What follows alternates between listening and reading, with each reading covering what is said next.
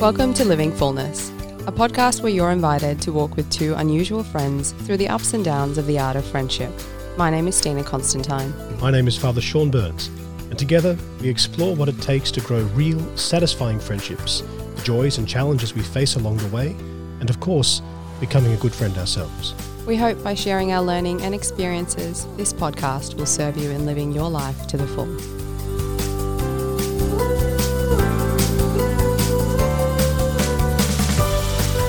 Hello and welcome back to yet another episode of Living Fullness. As always, we are excited to have you here with us. Whether you're listening in through your earpiece, in your car or in your home, you are most welcome. Hello, Padre. How are you going? Very well. And yourself? I am doing well. That's the way. What have you been up to? What have I been up to? I have actually had some exciting progress at work recently. Okay. Which has been really, really good. I have been working on it for a little while. So it's a support group for some of our parents whose children are suffering from cancer and other life-threatening illnesses. And we've finally organised a support group with in collaboration with another organisation. Mm-hmm. So we had our first session recently, which was really, really good. Just hearing all these parents who were able to share stories, and they were able to give each other support and encouragement. But also a lot of these families go through a journey where they feel they're completely alone just because of the lack of services around them. So just being able to pull these parents together in the same room, the strength that they can share when they have a shared story, at least aspect that is shared. Is, quite powerful. So that's been what's been keeping me pretty occupied, but it's been really exciting. Well done. Thanks. How about you, Padre? What have you been up to? Well, so have I told you who the new rector and vice rector are yet? Oh, I mean, you've told me, but I don't know if we've told our listeners. I don't know if we've told the people, right? Ooh. So do we need a drum roll? I don't have a drum roll. The new rector of the seminary is Father Rick Micheleff, and the new vice rector and first year formatter who will replace me next year is Father Brad Rafter. And Father Rick was one of my vice rectors when I was going through the seminary, and Father Rafter was one of my colleagues, one of my fellow students, and still a very, very good friend. So to see those two going in to replace us is just it's awesome to see that, and I'm now at a point where I'm trying to collate as much as I can for Father Rafter to step into my role. So I'm trying to get as much as I can sort of sorted out.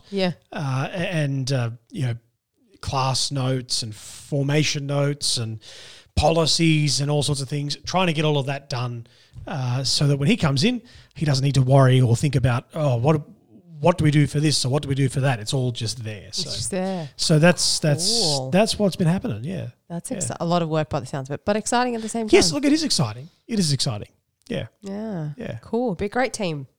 Yeah, it will.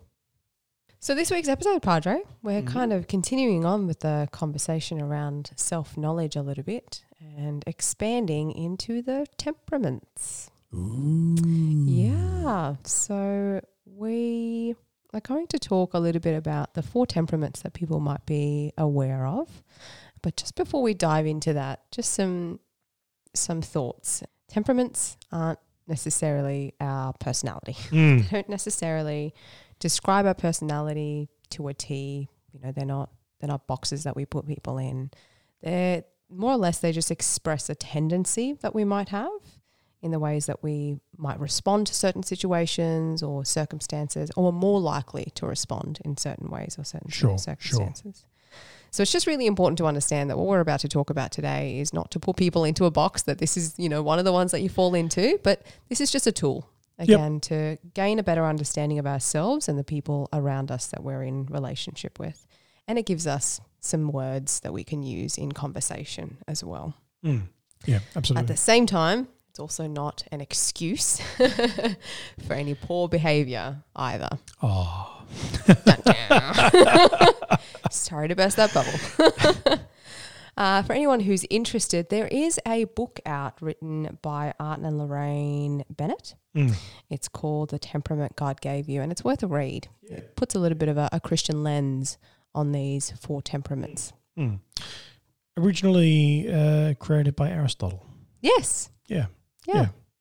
So the four temperaments, Padre. Yes. Okay, so let's begin with sanguine, because after all, sanguines are indeed the life of the party. Yeah. Sanguines generally, they are, as I say, they're considered to be the life of the party.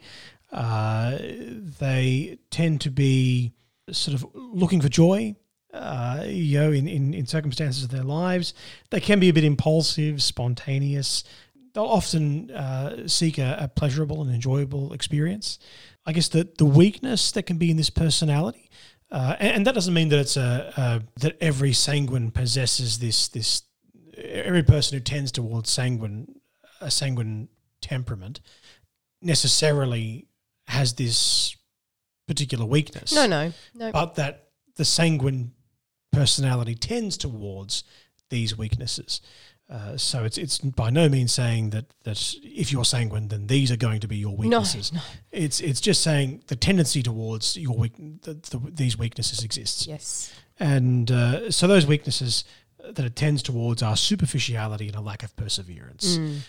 So sort of, that looking for the joyful or looking for the pleasurable can sometimes turn to a certain superficiality where your pleasure might become an end in and of itself, or it becomes too difficult to persevere in a particular thing, and so they drop it and move on to something new.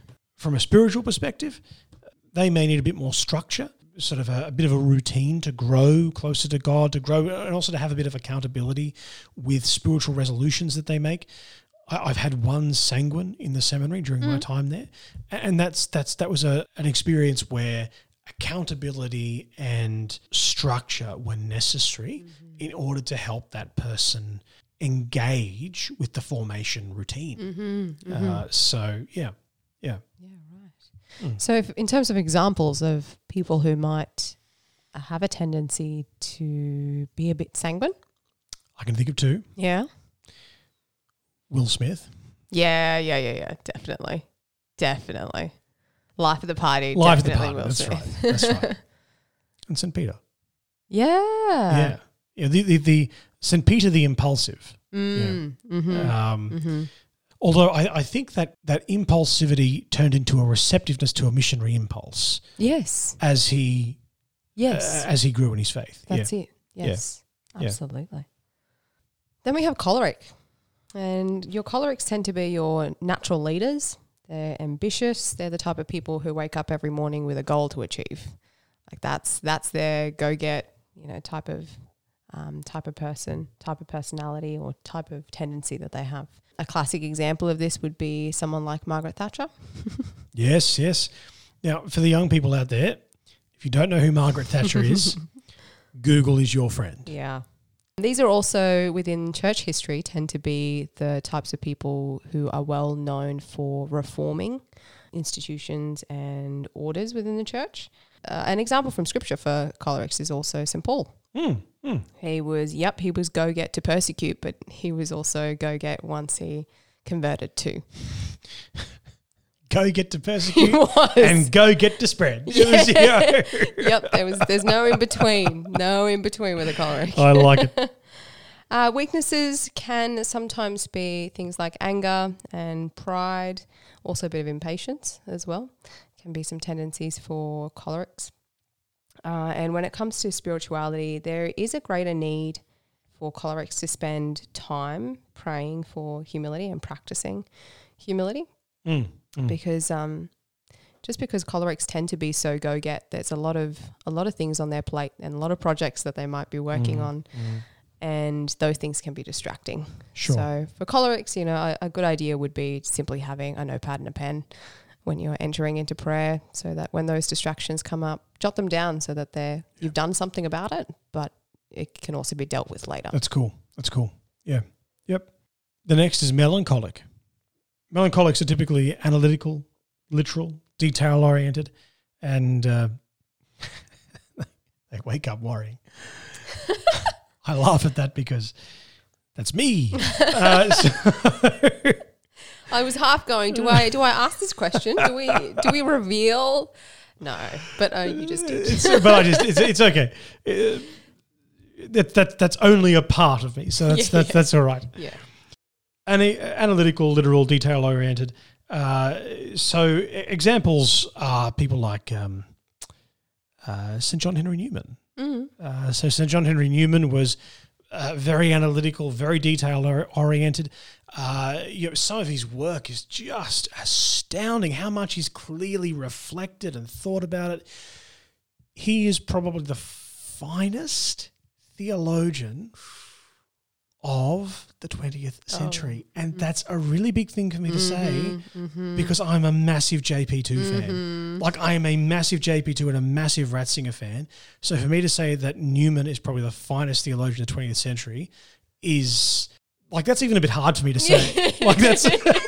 there's a part of you breaking. There's a part of me that breaks inside, but it's kind of true. He's incredible in the way that he analyzes, and just marvelous. He was also, though, a real worrier. Like, he worried about. There were so many things that used to occupy his heart and his mind, particularly surrounding his reception into the Catholic Church. There was a great deal of, because he was a convert, there was a great deal of angst that surrounded that, in part because they had to leave friends behind, but back in those days there was a lot of sectarianism, like Catholics and Protestants didn't mix. But also people didn't believe that he was genuinely an Anglican. They thought that he was always a closet Catholic, and this was a real source of worry for him and stress for him, and he always woke up being worried about, what am I going to do, and how am I going to, he was a real warrior. Yeah. So for us warriors out there, patron saint, St. Henry Newman. He learnt to conquer it. Yeah. So weaknesses: critical, moody, despondent. In terms of spirituality, surrender control and desire perfection, knowing that only God can meet our high ideals. I think that's important for a melancholic. I think often we worry about so many things and think about so many things and want things to be just so. Yeah. Like, want things to be like, they need to be this perfect. Yeah. They need to be spot on. And sometimes we actually have to relinquish control a little bit, not to let go of the desire for perfection, but to allow ourselves to recognise that we are not perfect and therefore cannot produce perfection. Yes. And that's sometimes a healthy lesson for us to learn. Yes. God is the perfect one. Let's entrust everything to him. Beautifully said. And finally, last but not least, phlegmatics. These are your very relaxed, thoughtful peacekeepers of the world. They tend to wake up ready to doze off. Like, it's just a very calm demeanor generally. These are people who don't like to create drama. They don't like to be, generally they don't like being center of attention. They're just off doing their own thing. And a good example of a celebrity example of a phlegmatic is Keanu Reeves. Yeah. Any Matrix watchers? Yeah. Keanu Reeves. He's a good example of that, and I think he also is a good example of showing that just because you're a peacekeeper doesn't mean that you can't have a extraordinary career. Yeah, for sure. And that you can't be determined. That's well said. So I think phlegmatics can sometimes get that. People can sometimes have that impression that because they're so peaceful that they're not necessarily have the fight in them to do what needs to be done, which is not true. Exactly. Which is not true. Yeah. Thomas Aquinas is another example. Now, that's not an example that I would have immediately thought of. No, neither. I wouldn't have initially thought Thomas Aquinas either, purely because I consider him to be this incredible genius of a mastermind, and to consider a very peacekeeping kind of personality was a bit of a conflict for me, but that's because I had a terrible assumption of what a phlegmatic would ordinarily look like. So it was interesting as I was reading different things about Aquinas, and for Aquinas too, there was no sort of, he never sort of had like a sneering type of response to anything. A man unable to sneer. Yeah, precisely because of his phlegmatic tendencies. He has no desire for conflict. Yeah. He's a really good example of natural tendencies being supernaturalized. Yeah. Yeah. I like it. there was this one example that I read where his friends pulled a prank on him, and because he was so unassuming of people and always thought the best of them, and his friends decided to say to him, "Hey, Thomas, look out the window, there's a flying cow." And Thomas looked and they laughed at him, like they made fun of him. And Thomas, without sneering, without any nastiness or anything, just sort of responded, "I would rather believe that the cow is flying than my friends would lie to me." Ow! Yeah! Dang. Oh, my goodness. Straight to the core. A very simple character, but with a brilliant mind. Brilliant mind. Yeah. Weaknesses of phlegmatics tend to be things like laziness. There is a bit of an avoidance for confrontation, and also a tendency to want to please people. So there's behaviours associated with that. That's sure. Other people pleasing. And spiritually, that may mean that phlegmatics can sometimes need to be challenged. There is a great beauty in peace, but when it comes with a natural phlegmatic tendency, it's important to ask yourself whether the peace that you're experiencing is actually coming from Christ or if it's coming from an avoidance of conflict. Sure. Good question. Yeah. Mm. Yeah, so that's sort of the four temperaments, really, in a bit of a nutshell there. I think it's also important to recognise that sometimes we can go through a bit of a chameleon phase too. Yep. I certainly went through a bit of a chameleon phase where I recognised that there wasn't one particular temperament that I was most like or most likely to be like, and it wasn't just myself, my friends around me. When we were talking about it too, they could easily identify each other, and then they would get to me and go, "Oh, I'm not too sure about you. You're a bit here and you're a bit there," and you know, that having reflected on that myself, I can see that that was partly because I just didn't have the self-knowledge required to recognise exactly what traits I naturally fall within and which ones I was trying to emulate that just wasn't part of my design. Yep. So no one is just 100% one of these temperaments. We do have overlaps in all of them. Yeah. That's why it's important not to box. Yes. Yeah. That's right. Yeah. That's right. And they can change over the period of our lifetime as well. There can be slight variances in that there are certain temperaments that are more useful at certain times in our lives. For sure. For a child, it's useful to be sanguine, to be social, as you're learning all those childhood skills. Yeah, this is true. As a young adult, being a bit more choleric is helpful as you're setting out in a new career, you're discovering who you are. Yeah. And then as a parent, being a phlegmatic is also very useful. Very useful indeed, yeah. You'll have to put out a lot of spot fires with children. Yes. It's helpful if you don't have to enter into your own. Yeah. And then in older age too, more of a melancholic. Yes. Yes. So the rector who's retiring, Father Thompson, yesterday he was saying to me, "I think I've mellowed a little bit."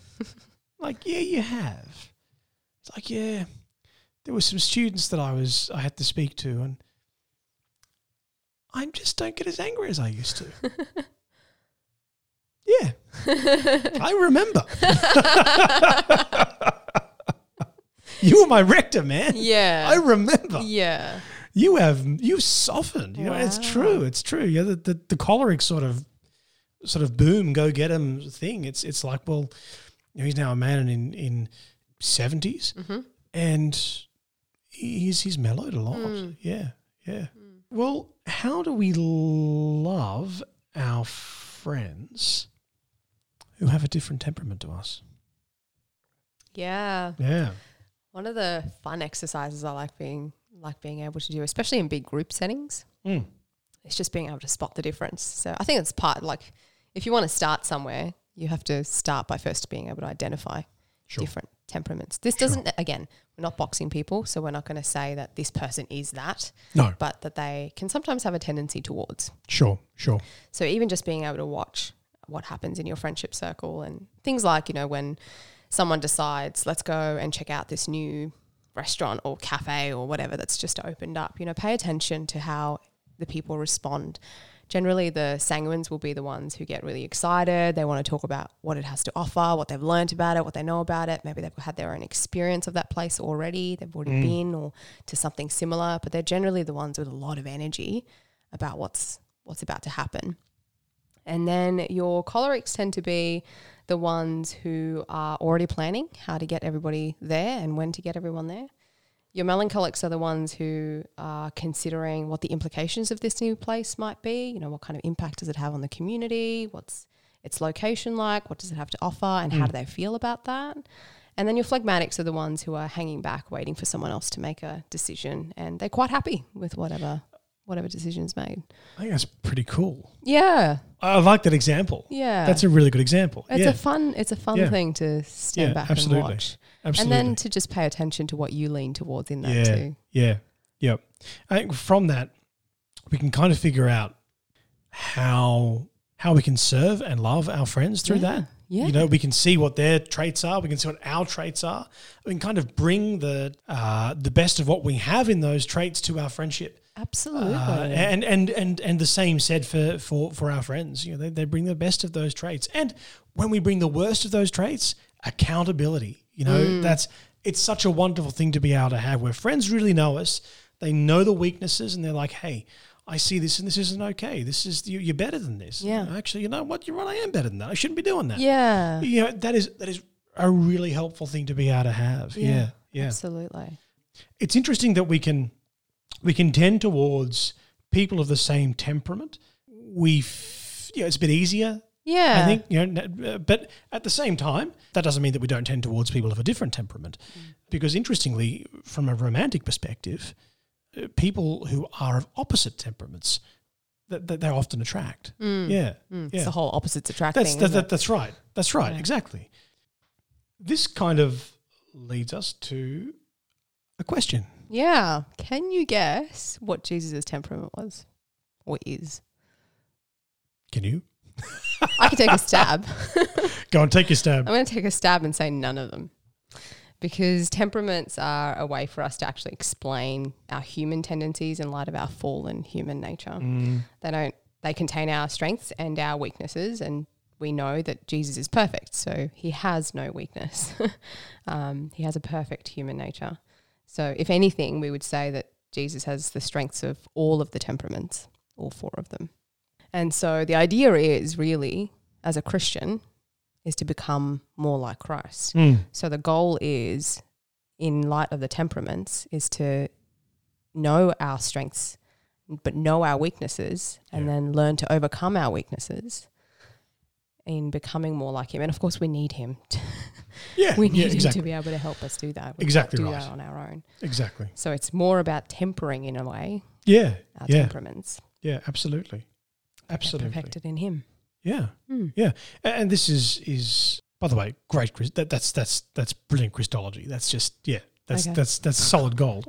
And the you know, as you rightly say, it helps us to anticipate our weaknesses. It helps us to acknowledge our strengths and not to kind of take them for granted. Yeah, you know, but to see them for what they are, to acknowledge and to harness those strengths, and when we bring our temperaments to God, we don't wind up making excuses. Mm. You know, we wind up seeing what we're meant to be, that the example of Christ. Mm. You know, and that's a beautiful thing. Yeah.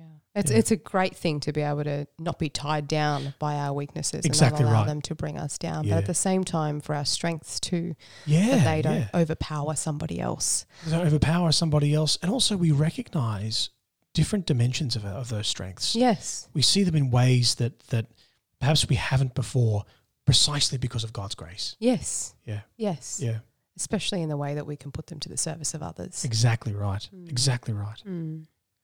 And so coming back to what I said before about myself having been a bit of a chameleon, I just want to point out too that Christ is not a chameleon. He's not – it's not like he was a little bit of this and a little bit of that and a little bit of all four. Yeah. That's not what that means. For me, that was I didn't know myself. Yeah. And so I wasn't able to find a link anywhere, and I wasn't secure in that, whereas that is not the case for Christ. Yeah, Christ is perfect in every way and Yep, definitely. Yeah, and so him being the model. We seek to model ourselves after him. Yeah. Yeah, yeah, beautiful. Beautiful. Yeah. So there you go. There's the four temperaments for you. And hopefully that was useful. Yeah. Yeah, with any luck, you were able to get something from it. Yeah. So. I mean, we yacked about this for ages before we even recorded this. We did actually, didn't we? Yeah. So it was, we found it useful for ourselves. Very much so. Very much so, yeah.